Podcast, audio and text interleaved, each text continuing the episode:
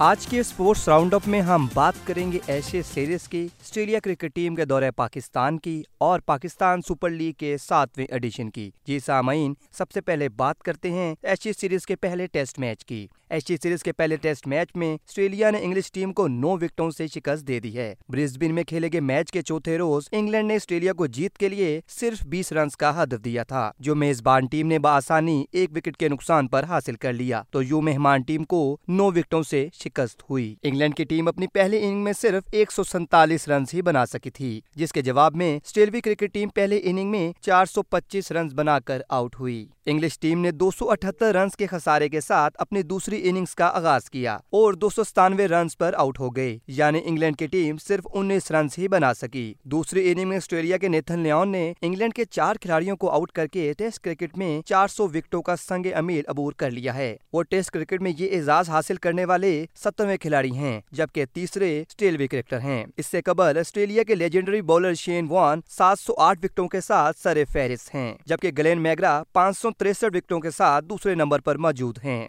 Ashes کے پہلے test match سے قبل ان کی تین سو ننانوے وکٹیں تھیں۔ چار وکٹوں کے اضافے کے ساتھ ان کے ٹیسٹ کرکٹ میں چار سو تین وکٹیں ہو گئی ہیں۔ دوسری جانب کرکٹ آسٹریلیا نے ایشز سیریز کے پہلے ٹیسٹ میچ کے چوتھے روز پندرہ منٹ کے لیے کھیل کی نشریات بند ہونے پر معذرت کر لی ہے۔ کرکٹ آسٹریلیا کے chief executive officer Nick Hockley کا کہنا ہے، میچ کی براہ راست نشریات بند ہونے پر سب فین سے معافی مانگتا ہوں۔ چند تکنیکی وجوہات کی وجہ سے کھیل کی لائف فیڈ رک گئی تھی۔ ان افراد کا شکریہ ادا کرتا ہوں جنہوں نے فوری اس مسئلے کو حل کر کے میچ کی براہ راست نشریات بحال کی ادھر ایشیا سیریز کا پہلا ٹیسٹ میچ ہارنے والی ٹیم انگلینڈ پر سلو اوور ریٹ کے باعث میچ فیس کا سو فیصد جرمانہ عائد کیا گیا ہے۔ اس کے علاوہ سزا کے طور پر I C C world test championship میں انگلینڈ کرکٹ ٹیم کے پانچ پوائنٹس بھی کاٹے جائیں گے۔ اب بات کرتے ہیں کرکٹ آسٹریلیا کے سیکیورٹی ڈیلیگیشن کی جو ان دنوں پاکستان میں موجود ہے۔ جی سامعین، کرکٹ آسٹریلیا کا تین رکنی وفد انتظامات کا جائزہ لینے کے لیے پاکستان میں ہے۔ آسٹریلوی ڈیلیگیشن بدھ کے روز کراچی پہنچا، جہاں ان کو سندھ پولیس کی جانب سے اسٹیڈیم اور ہوٹل کے اطراف ٹیموں کے لیے تعینات ہونے والی سیکورٹی کے نظامات پر بریفنگ دی گئی۔ اس کے علاوہ وفد نے نیشنل اسٹیڈیم کراچی کا بھی دورہ کیا۔ کراچی میں انتظامات دیکھنے کے بعد آسٹریلوی وفد ایک روزہ دورے پر اسلام آباد گیا۔ وہاں ان کی پاکستان کے وزیر داخلہ شیخ رشید سے ملاقات ہوئی اور وفد کو فول پروف سیکورٹی دینے کی یقین دہانی بھی کروائی گئی۔ کراچی اور اسلام آباد میں انتظامات کا جائزہ لینے کے بعد وفد لاہور پہنچا۔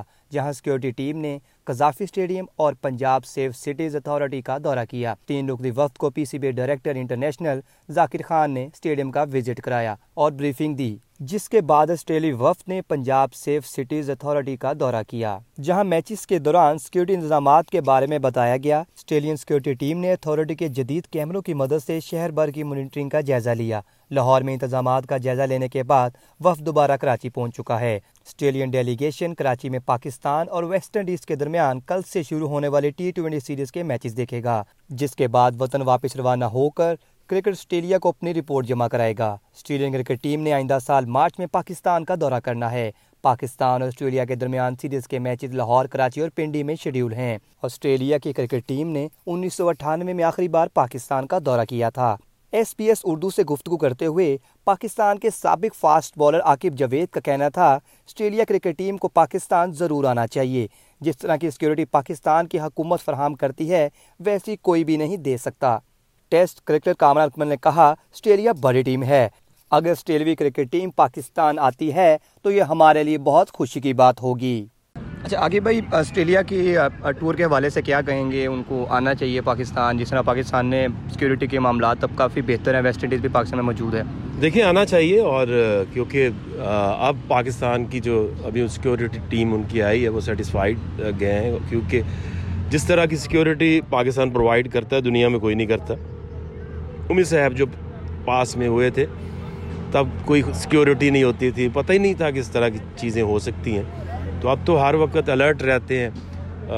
اسٹیٹ لیول کی آپ کو سیکیورٹی ملتی ہے۔ میرا نہیں خیال کہ کہیں اور جائیں تو اس طرح کی سیکیورٹی ملتی ہے اور اس طرح کے سیف جو ماحول ہے وہ کہیں اور دستیاب ہے۔ تو آنا چاہیے۔ نہیں تو پھر جو نیوزی لینڈ کے ساتھ ہوا یا جو انگلینڈ بورڈ کے ساتھ ہوا پھر بعد میں سوری کرنی پڑی۔ تو میرا خیال ہے کہ ان کو آنا چاہیے اور ضرور آئیں گے۔ اچھا کتنا خوش آئند ہوگا پاکستان کی کرکٹ کے لیے پاکستان کے فینس کے لیے اگر آسٹریلیا کی ٹیم جو ہے وہ شیڈول کے مطابق ٹور کرتی ہے۔ دیکھیں بڑی ٹیم ہے باقی چھوٹی ٹیمیں تو آئی ہیں۔ آسٹریلیا آئے گی پھر انگلینڈ آئے پھر نیوزی لینڈ آئے۔ یہ بڑی ٹیمیں ہیں اور ہو سکتا ہے فیوچر میں ہم پھر دوبارہ سے انڈیا کو بلائیں یا انڈیا میں کھیلنے جائیں۔ ان چیزوں کو اوپن ہونا چاہیے۔ سیاست ایک طرف کریں اسپورٹس کو ایک طرف کریں۔ پہلے ہی بہت کم ٹیمیں ہیں کرکٹ میں۔ وہی آٹھ، نو کنٹریز ہیں۔ وہ بھی آپس میں اگر لڑتے، جھگڑتے رہیں گے تو مشکل پڑ جائے گی۔ دیکھیے، بڑی زبردست چیز ہے اور بڑی محنت کی ہے پورے پاکستان نے، پاکستان کرکٹ بورڈ نے اسٹیپ بائی اسٹیپ دو، جو ثانیہ دو ہزار نو میں ہوا ہمارے سامنے، جو اس ٹیم کا حصہ میں بھی تھا ٹیسٹ میچ کھیل رہا تھا، اس کے بعد کرکٹ آنی سب یہی کہہ رہے تھے، بڑا مشکل ہے۔ تو میرے خیال سے پی ایس ایل کو کریڈٹ دینا چاہیے اور جیسے فائنل آیا دوسرے سال پی ایس ایل کا، پھر اس کے بعد زمبابوے آئی ہے اور سٹیپ بائی سٹیپ کرکٹ لے کے آئے۔ ایک دم سے نہیں شور میں چاہیا اور ساری چیزیں تیاری کے ساتھ لے کے آئے ہیں۔ تو اللہ کا شکر ہے۔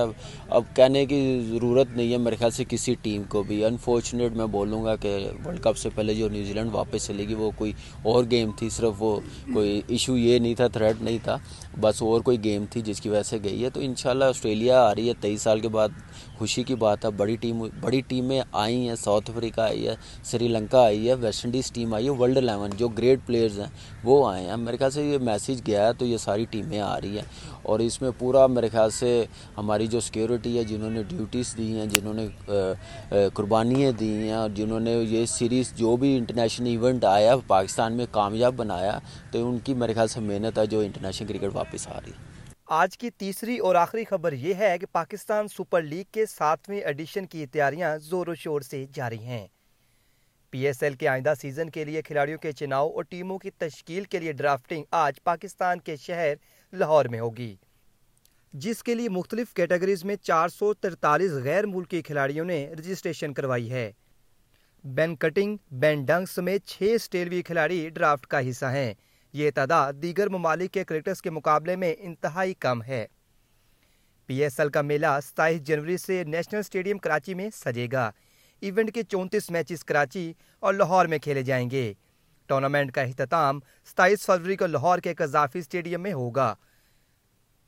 آسٹریلیا کرکٹ ٹیم کے مارچ میں متوقع دورہ پاکستان کے باعث پاکستان کرکٹ بورڈ نے پی ایس ایل کے مقابلے شیڈیول سے پہلے شروع کروانے کا فیصلہ کیا تھا۔ اس سے قبل پی ایس ایل کے چھ سیزن فروری کے تیسرے ہفتے میں شروع ہوئے تھے، لیکن تیس سال بعد کیوی کرکٹ ٹیم کے دورہ پاکستان کی وجہ سے ٹورنامنٹ کو جلدی شروع کروانے کا فیصلہ کیا گیا تاکہ پاکستان مارچ دو ہزار بائیس میں آسٹریلیا کرکٹ ٹیم کی میزبانی کر سکے۔ اسلام آباد یونائٹڈ کے کپتان شاداب خان کا کہنا تھا کہ اس بار مضبوط ٹیم بنائیں گے۔ ہمیشہ کی طرح پی ایس ایل کے لیے بہت پرجوش ہوں۔ انہوں نے مزید کیا کہا، آئیے آپ کو سناتے ہیں۔ پی ایس ایس سے پہلے آپ بہت زیادہ ایکسائٹیڈ ہوتے ہیں اور اس بار بھی ہم ایکسائٹیڈ ہیں۔ اور جس طرح کہ ہمارے لاسٹ ایئر ہم نے پرفارمنسز دی تھی انفارچونیٹلی ہم فنش نہیں کر پائے اچھا لیکن تھرو آؤٹ ٹورنامنٹ ہم بہت اچھا کھیلے تھے اور کوشش کریں گے کہ ویسی اسٹرانگ ٹیم بنائیں اور اس اس ٹورنامنٹ میں بھی اچھا کھیلیں۔ آصف بھائی نے تو لاسٹ ایئر بھی بہت اچھی پرفارمنسز دی تھی اسلام آباد یونائٹیڈ کے لیے اور وہ دیتے آ رہے ہیں اور الحمد للہ وہ اب انٹرنیشنل میں بھی اسی طرح پرفارمنس دے رہے ہیں۔ اور کوشش کریں گے کہ لاسٹ ایئر جس طرح ہم نے کرکٹ کھیلی ہے throughout the tournament unfortunately ہم فنش نہیں کر پائے، لیکن ہم نے ریکارڈ بنایا تھا گروپ سٹیج میں، تو انشاءاللہ کوشش کریں گے کہ وہ ریکارڈ آگے بھی کنٹینیو ہو اور دوبارہ چیمپئن بنے۔